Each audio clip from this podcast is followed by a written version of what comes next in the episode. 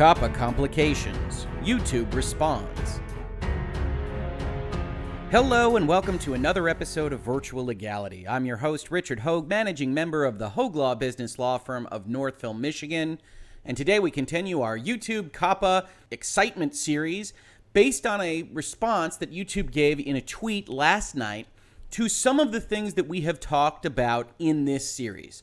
Now, one of the things that I have noticed from some of the comments that I've gotten to these videos is that not everybody watches all the videos, which makes a lot of sense. I talk for a long time. This is complicated stuff, and some of the videos may be more pertinent to you than others.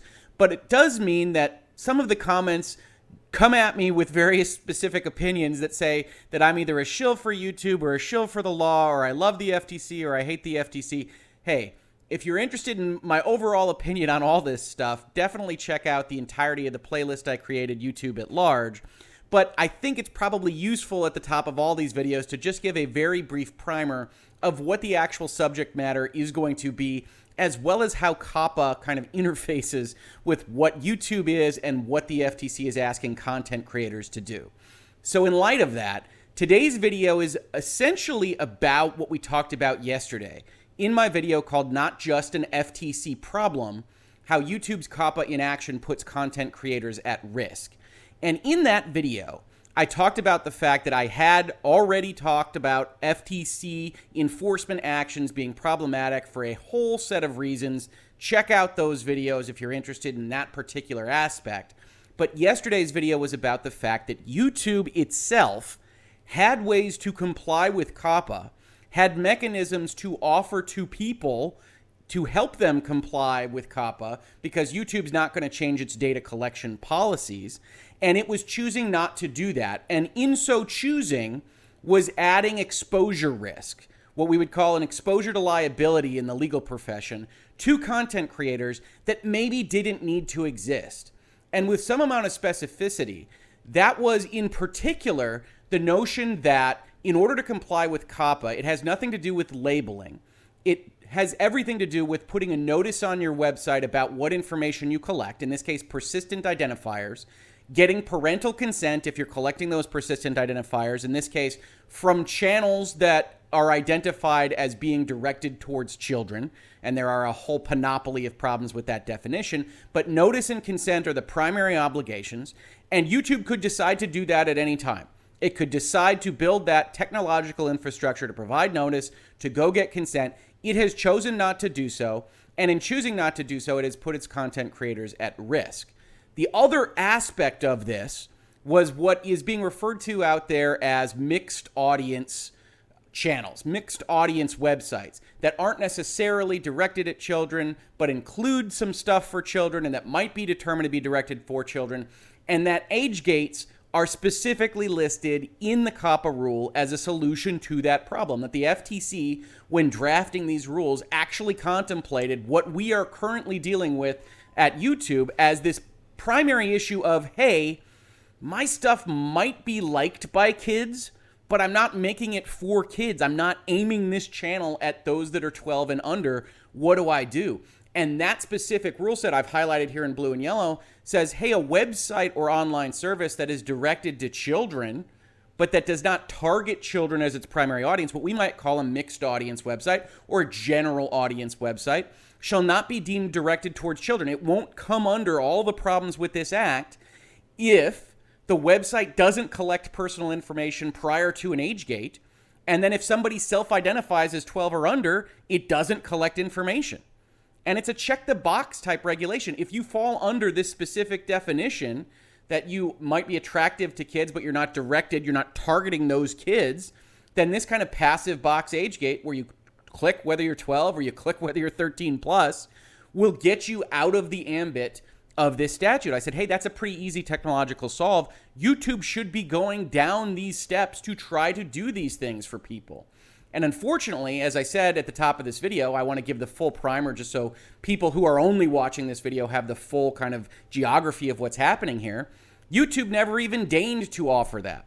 What they have instead said they are going to do is they're going to give you this box to check about whether your content is made for kids or not made for kids and said, hey, go get a lawyer to figure out which box you should check. And then they say, hey, in accordance with COPPA, serving personalized ads, what we've also referred to in this series and what the FTC refers to as behavioral advertisement, to child audiences is not permissible, which is a flatly incorrect statement. COPPA doesn't say what is or isn't permissible on this stuff. It says go put notice on your website and go get permission. Everything else is allowed as long as you do those two things with some extra detail added in the rule and the act. But they say, hey, it's not permissible because we're not going to change any of our aspects. So, based on that, it's not going to be permissible for you to not say you're for kids if you are directed for kids. Hey, and we're also going to turn off all of your engagement metrics. We're going to turn off the ability to comment. We're going to turn off likes and dislikes. We're not going to have you show up in public lists, etc., etc., etc. And you need to consider your applicable legal obligations. In other words, this is a very dicey area. This is a very vague definition. It's difficult to comply. Lawyers probably aren't even going to be able to help you because the commission doesn't spend a lot of time interpreting what the definition of directed child content actually is. And so we're going to put that all on you because we don't know and we don't want to pay another $170 million. And don't listen to Rick's video because all those options, yeah, they sound good, but essentially we don't want to do them. So yesterday, pretty late at night, really late at night for an Eastern time zone audience in the United States, 9:20 p.m. YouTube responds to a twi- uh, tweet from Creekcraft, who has also been following my stuff and has been retweeting my things, and I have every reason to believe that they probably watched my video from yesterday. Said, "Hey, according to the FTC and actual lawyers, YouTube should be offering a mixed audience type instead of just for kids or not for kids. Why is YouTube not offering this?" When it would save a bunch of creators their channels and jobs. If you have this neutral age gate, it basically saves everybody with the general audience, which is the vast majority of the people that I see panicked online and on the internet. Team YouTube actually responded. Says, "Hey, thanks for the feedback. Always nice. There are some complexities with the mixed audience category. And we're submitting public comments to the FTC to help us create a better solution for creators, including mixed audience creators. You'll be able to read these public comments in two weeks. We've consistently advocated for creators throughout our FTC discussions, communicating the expected impact that the changes will have on the community, and will continue to do so as we work towards a better solution. In other words, hey, thanks yeah, we understand there are people saying these things about the statute and about the rule. And yeah, the rule does appear to do that, but there are complexities. And we're not going to go into them because, hey, Twitter's not a great forum for that. I don't blame them for that. I've gotten into trouble trying to talk about small legal issues on Twitter. And if it's not a 30, 30 tweet thread, it's, it's very difficult to communicate, especially with someone who disagrees with you strongly. And so I don't really deny YouTube the ability to say, hey, we're not going to get into it on Twitter, but they definitely need to communicate more on this topic. Because if they are not working on something behind the scenes right now, which they should be, then that's a whole nother issue because there are these easy solutions. YouTube doesn't want to enact them because they don't want to upturn their business model. But overall, they're upturning their business model even more than I think a good technological solution actually would. I actually framed this as follows I said, and now YouTube has come out with a statement that basically says, we don't want to do mixed audience age gates due to complexities. What those complexities might be are up for debate. We shall see further in their comments to COPPA. And those complexities might be up for debate. This video is essentially going to be some speculation as to the complexities that YouTube is facing. Because all we have right now is evidence that YouTube doesn't want to go forward with age gates doesn't really want to do notice, doesn't really want to do parental consent. Some of those are difficult. Some of those aren't really reflective of the internet era in 2019 and are reflective of a law that was written in the late 90s. And so I don't blame YouTube for that either. But at the end of the day, there's a couple things to keep in mind here. YouTube is a business, right? We spend a lot of time in virtual legality talking about fiduciary duties, fiduciary responsibility, and defending some of these corporate acts by saying, hey, they have an obligation to go try to make these returns for their shareholders. They don't want to jump in with both feet into bad situations. And so they have to take these kind of cautious actions. And that's fair. YouTube is doing that. I think everybody acknowledges that YouTube is after its protection for itself, first and foremost. But it's important as part of that kind of understanding to understand that when they say they've communicated that this will be a problem for creators, at the end of the day, they are most concerned with making sure it's not a problem for themselves. And they can make mistakes. I think they've made a big mistake here with what they have done and that they have created these complexities for themselves. I'm going to go into that in this video.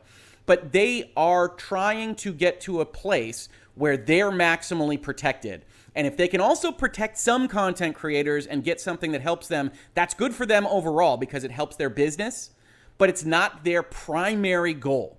They don't want to lose their business, but they also don't want to expose themselves to another penalty, to another contentious fight with the Federal Trade Commission, to bad marketing, to bad public relations that everybody from senators to other various media outlets put out there and say YouTube's a bad actor. They want to avoid that above all. But let's talk about some of these quote unquote complexities that I see, many of which YouTube effectively created for itself. So the primary one here is I want to talk to you about the stipulated order because this has come up a number of times. And the primary thing that YouTube has agreed to in this order that the Federal Trade Commission in the state of New York came against Google and YouTube for collecting these persistent identifiers and serving behavioral ads to kids without caring about whether or not they were kids. And they said, okay, here's what you have to do. You have to implement and maintain a system for channel owners to designate whether their content on the YouTube service is directed to children. You have to do that. You have to create your checkbox system. You were agreeing to do that by signing this consent order. That system has to include an obvious notice, what they use in legal parlance as clear and conspicuous, that your content that you make available on YouTube that is directed to children may be subject to the Children's Online Privacy Protection Rule, which is under COPPA, the act itself. And notice that there are some provisos there. It says if you are directing it to children, it may be subject. They basically just say in all their notices, hey, it's all subject to COPPA, go find a lawyer. They also say, and that channel owners are obligated to designate such content as directed to children. If you have this directed to children, YouTube has to have this system with the checkboxes, has to put notice that it might be subject to COPPA, and has to say, hey, you owners are obligated to designate such content as directed to children, which is all fine. But they conceded a certain amount of ground here, and it's one of the issues that has popped up. It is a complexity, and it's one of the reasons a lot of people are in my comments asking me about demonetization, asking me about, hey, if I only have this video site for friends and family, can that get me in trouble with the FTC if I've got pictures of my kids running around on the beach? And the answer to that overall should be no. And yes, I'm a lawyer. If you've ever talked to a lawyer, you get things like should be, because I cannot guess as to what the commissioners, who aren't even going to be the same by the time they bring an action up against you or anybody else, will decide is commercial or non commercial. But what I can tell you is that in the actual law, this is the law that gives the FTC authority under their COPPA rule. It mandates that an operator is only an operator where such website or online service is operated for commercial purposes. So if you're demonetized, if you're not selling a good or service through your videos, if you're not otherwise some way able to be said as commercial, shouldn't apply to you. Going further, the actual definition of a website or online service directed to children w- requires commerciality. The term means a commercial website, that portion of a commercial website or online service that is targeted to children. Now, you might say, Rick, okay, I'm on YouTube, the whole YouTube. YouTube is obviously commercial. They make millions and millions and millions and millions of dollars by selling advertisements, by giving this access, by doing all this other stuff. Am I not part of a commercial enterprise. And yes, broadly you are. But if that is the definition they want to use, that the website itself, YouTube, is commercial, then YouTube is the one responsible for the data collection. What the FTC is trying to do here is parse very closely that you are the operator of its own independent website, that, that slash Hoeg Law is on its own in the universe of websites and happens to hire as a service provider, as a domain provider, YouTube for the data collection services that it can provide. So you can't separate that definition. You can't run it both ways. Now, they could, right? You get the right judge, you get the right angry FTC commissioner. These things can happen. I can't make guarantees. No lawyer that you would hire that is worth their hourly rate would tell you that they can make guarantees on this type of stuff. But it does mean that that commerciality should have been part of the Federal Trade Commission stipulated order. As you can see here, it doesn't reference commercial content creators, commercial channel owners at all. It says failing to develop, implement, and maintain a system for channel owners to designate whether their content on the YouTube service is directed to children. It doesn't reference that commerciality here, which means that YouTube has done what it has chosen to do, which is put that notice up for everybody and make everybody scared out of their minds. Continuing further, the actual definitions put forth in the stipulated order could have cleared this up as well. Channel owner here, which is what we're talking about as the defined term, you can tell from the capitalized letters, means individuals or entities who upload videos onto the YouTube service. This 100% should have been limited to people that upload videos for a commercial purpose on the YouTube service because COPPA, the law, exists under a commercial infrastructure. Congress was able to pass the law by virtue of their constitutional authority to regulate interstate commerce. It's what we call a commercial hook in the law. And so it can't apply to things that aren't commercial. That's that's why it's there. Otherwise, the legislature would love to not have it say commercial. It doesn't like to limit its authority in this way. So there could have been fixes. YouTube didn't deign to do it because YouTube overall is focused on protecting itself. And that's fine. That's what it should be doing as a corporation. But when it says statements like it said last night at 9:20 p.m. on the East Coast, you have to take that with a grain of salt because yes, they would love to have you also come under their umbrella. They don't want to hurt you. You make them money. But if they have to throw you to the wild to protect themselves, they will. They'll just try to do it in a fashion that doesn't hurt them maximally. And so you've got this situation where they say, okay, you watch these videos from these lawyers and they tell you this stuff but here's what we've promised to do we've promised to give this notice to everybody. And when you start to change that, we can't change this order. We have to do this now. There are years and years and years of compliance obligations and reporting. They're at the bottom end of this order that I don't go into because it's not important to the subject matter of this video but they have to follow essentially the exact wording of this. And the FTC is not going to be of a mind to amend this to change it to reflect what is the reality of the situation because YouTube already agreed to this and perhaps they shouldn't have. That's one of the complexities. Now, I want to take a brief sidebar here. You saw it in the parenthetical at the top of this video. One of the reasons virtual legality exists is to help clear up misconceptions that I see online. I got into this COPPA stuff because primarily I was seeing a lot of panic and I thought I could help illuminate or educate or inform or whatever else you might want to call it people that were really, really frightened. And I think they should be concerned about how the FTC is rattling its saber, but I wanted to at least explain the lay of the land. So, one of these things that was popping up in my comments and in my DMs and elsewhere was that, hey, YouTube is violating its order right now because they promised to the Federal Trade Commission that they would train us on how to comply with COPPA. And I'm sorry to say, one of the things I want to get out there right now is that they never agreed to do that. And you can understand why. We're going to read the language in just a second. You can see it on your screen. But you can understand why. We are talking about millions and millions of channels, potentially millions of content creators. YouTube can't actually really logistically provide any type of reasonable training on COPPA to all these content creators. It might be able to make another video or maybe even a PowerPoint slide presentation or something along those lines.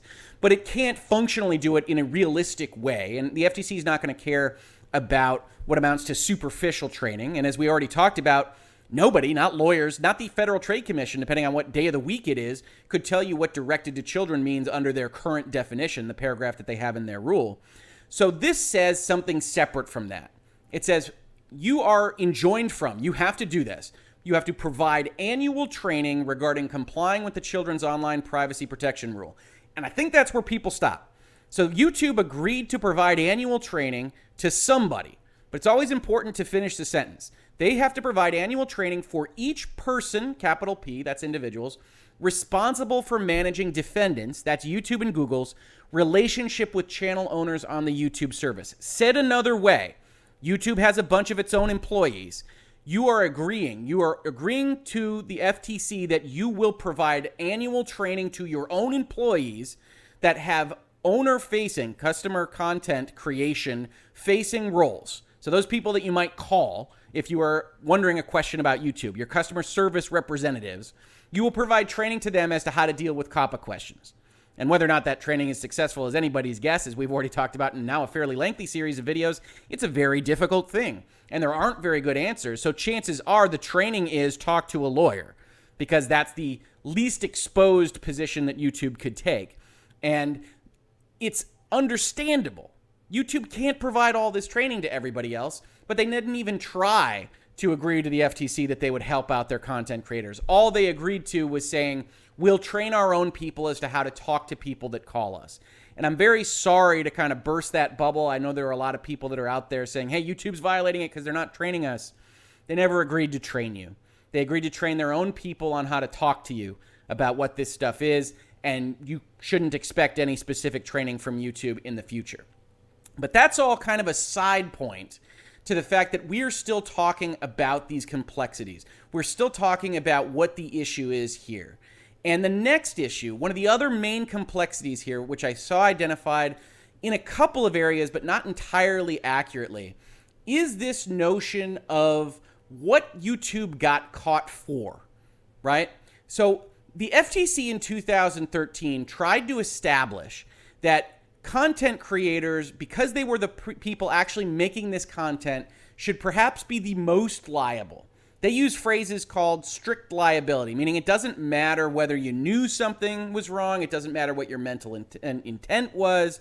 You're going to be strictly liable if this thing happens. In essence, if you collect data from kids on your child directed channel. So the entire complaint, I've pulled up the revised complaint here, this is before the stipulated order, goes forward and says, hey, you had all these correspondences with these channels that actually told you they were going to be directed at kids.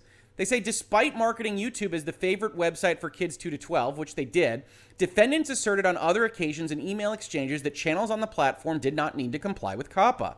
For example, in response to one advertising company's questions regarding advertising on YouTube as it relates to a toy company in COPPA, defendant Google's employee responded, We don't have users that are below 13 on YouTube, and platform site is general audience, so there is no channel content that is child created and no COPPA compliance is needed which broadly is somewhat accurate. You can understand how the employee got trained to say that as the answer. Because YouTube, on the whole, the entire universe of all the channels and all the content creators, clearly isn't child directed, right? I think the vast majority of it is probably general audience directed, but there's also adult stuff.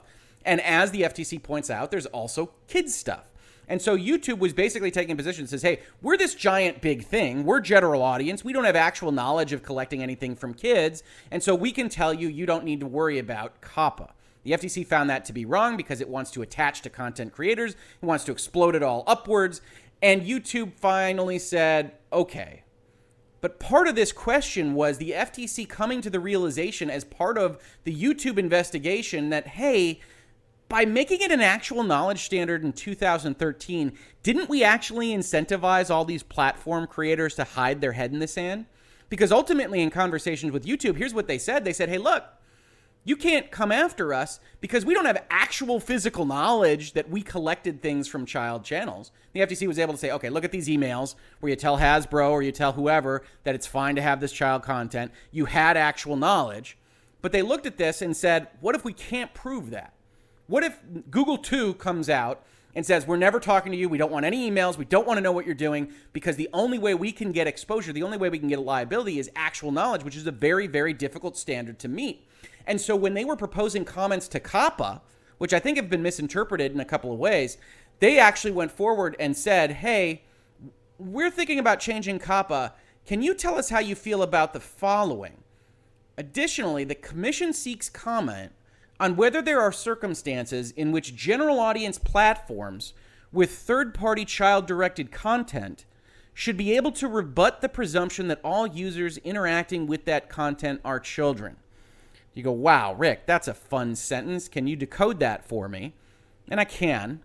It says here, hey, since when you have actual knowledge of a child directed channel, you get into all this trouble don't you actually, as a corporation, have an incentive to not ask? A kind of don't ask, don't tell on child directed content. And isn't that overall a problem for the purpose, the thrust of what we are trying to protect, protect with COPPA, which is we don't want you to be facilitating the collection of data from children.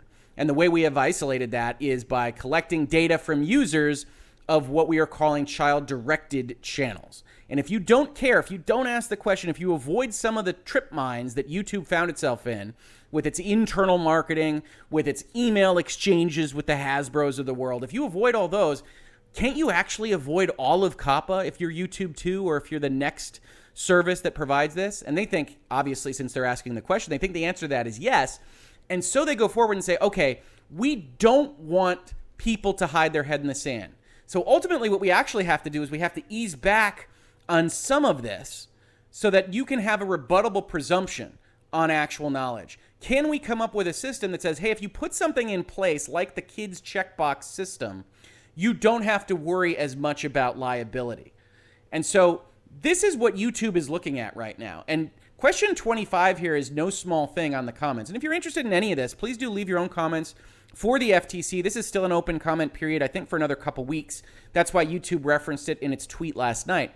But here's what they actually say in this question they say, hey, in some circumstances, operators of general audience platforms do not have COPPA liability for their collection of personal information from users of child directed content, absent the platform's actual knowledge that the content is directed to children. So again, you get to hide your head in the sand. Operators of such platforms therefore may have an incentive, they do have an incentive, I'll shorten that for you, to avoid gaining actual knowledge of the presence of child directed content on their platform. Isn't that a bad thing? Obviously, the FTC thinks so. To encourage such platforms to take steps to identify and police child directed content uploaded by others, should the Commission make modifications to the COPPA rule?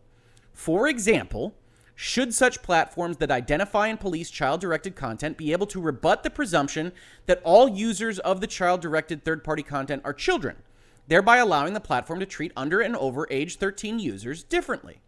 Given that most users of a general audience platform are adults, most people on YouTube are adults, goes the premise, there may be a greater likelihood that adults are viewing or interacting with child directed content on these child directed sites. In other words, if you're already on YouTube, you're watching virtual legality, and for whatever reason, a Hasbro ad pops up or a Hasbro channel that talks about their new dollhouse pops up, it might be that you find yourself looking at that video because you're looking for Christmas presents or because you're otherwise interested. That because you were an adult interacting with this site, you wind up on what is a child directed site by virtue of the FTC's own definition. And should we be allowing the YouTubes of the world to say, hey, when I have that persistent identifier from that person that watched virtual legality, I have reason to believe that person isn't actually a child that's going over and checking out the dollhouse. They're probably a parent. And so they say, okay, we want we want YouTube to collect this information. We want them to have this knowledge. We don't want them to get in trouble for it. Can we come up with a system that allows them to do this? Can they rebut the presumption that everybody that visits a child directed site is actually a child. Now, look at one of the things that they've proposed here, because this stops being a question. This actually starts being something that they've clearly internally workshopped and considered. They say, hey, could a general audience platform hosting third party child directed content effectively rebut the presumption by doing the following? Taking measures reasonably calculated to identify the child directed content, get those check boxes in place, ask people to fill them out, permitting users that identify themselves through a neutral age gate to create an account on the platform. Hey, okay, you get to have an account. There can be kiddie accounts, there can be less than 13 year old accounts, but you identify yourself as less than 13 years old. And then you ensure that if you collect information from a user accessing child directed content, the user is a person who created an account that identified themselves as being 13 or older that you essentially have this bifurcated technological system that says, hey, if you age gate into less than 13, we don't hit the button for persistent identifiers, we don't hit the button for this other stuff. And then you also provide the clear and conspicuous notice that is otherwise required on COPPA about the information that you're collecting and how this whole system works. You put that somewhere on your website. Should that be allowed?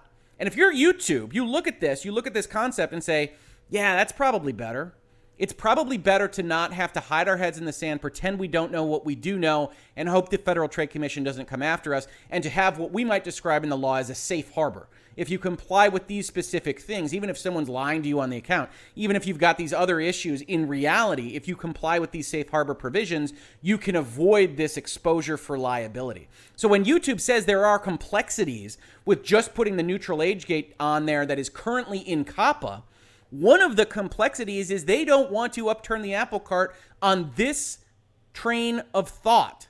They don't want to have to start doing things off to the side that the Federal Trade Commission could look askance at and decide that they either already have the protection that they need or that they need to change what might be proposed in question 25. Now, I think that's pretty short sighted.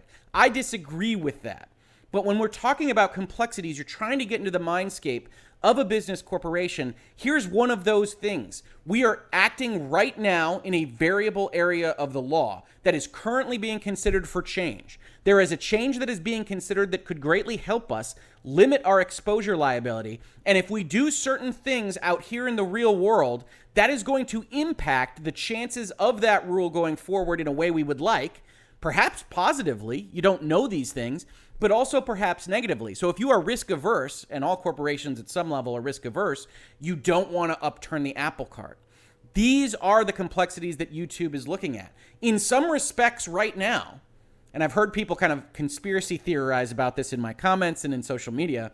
In some respects, right now, YouTube wants it to look like this is an impossible burden that is unfair to its content creators, that it can't actually comply with fully, that is unfair to those creators because it wants those 7,000 comments. It wants that petition filed with the FTC. It wants to leverage its audience base, these content creators, against the Federal Trade Commission in a capacity that it wasn't able to do when it was under NDA and closed door discussions with the Federal Trade Commission.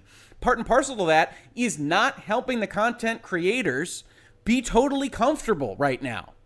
And I've had conversations with this online. This is one of those things where people come after me at the video and say, hey, you are making too light of the situation when you say the FTC has a weak case, or when you talk about these various issues with the claims that either YouTube or the FTC would make against people, and that people shouldn't be running with their heads cut off and screaming to the high heavens because this is a threat. I'll tell you right now, it is a threat.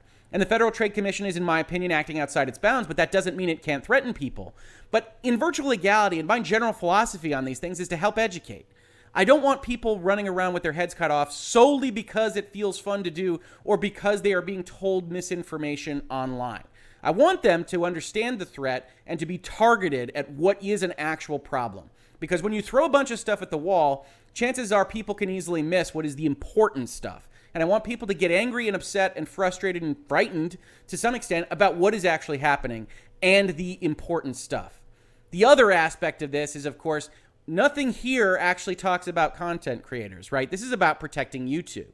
And to some extent, content creators and YouTube are at loggerheads on this point. They want that protection. I called it a betrayal yesterday that YouTube wasn't enacting some of these things that could make content creators' lives easier. And I do think they have incentives. These are the complexities they are looking at to try to make it look as bad as possible so that the Federal Trade Commission does some bending for them. But it doesn't mean, question 25 in particular, that that helps content creators.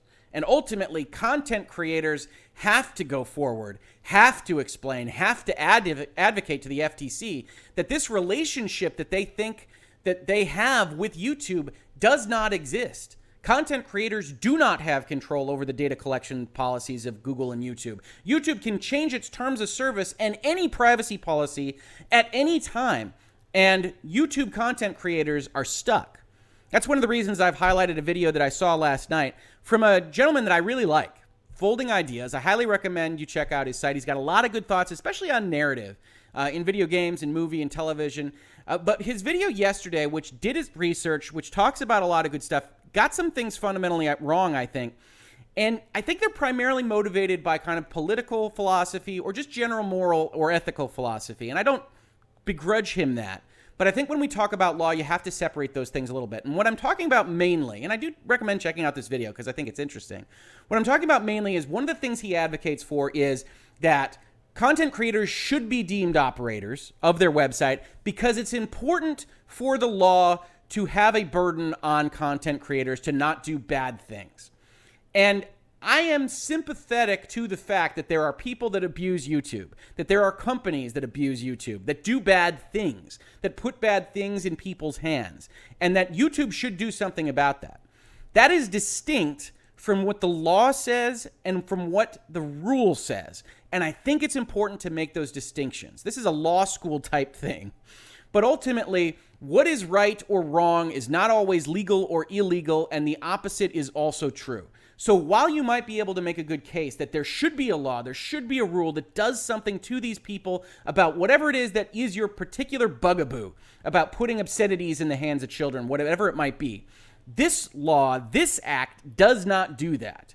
There is no reasonable case to be made that a content creator has operational authority over its small little slash website on YouTube. That YouTube has that operational authority in its entirety. And you don't want to cede that ground if you are a content creator. You don't want to just say, hey, YouTube did all these bad things. The FTC is doing all these bad things. This settlement was bunk. YouTube shouldn't have settled in this fashion. Every little bit of that is true. But you don't want to stop there and say, and thus content creators should hold some portion of the burden. Content creators cannot control the data collection policies of YouTube, and COPPA is a data collection policies rule. So the overall thrust, the pressure should be FTC stop frightening everyone. And it should also be YouTube just do some steps to comply minimally with COPPA. And maybe we will see that happen after the comment period is over for the current COPPA consideration. Maybe we will see that happen after YouTube can see the handwriting on the wall either way, that the FTC is going to help it out or the FTC is going to harm it.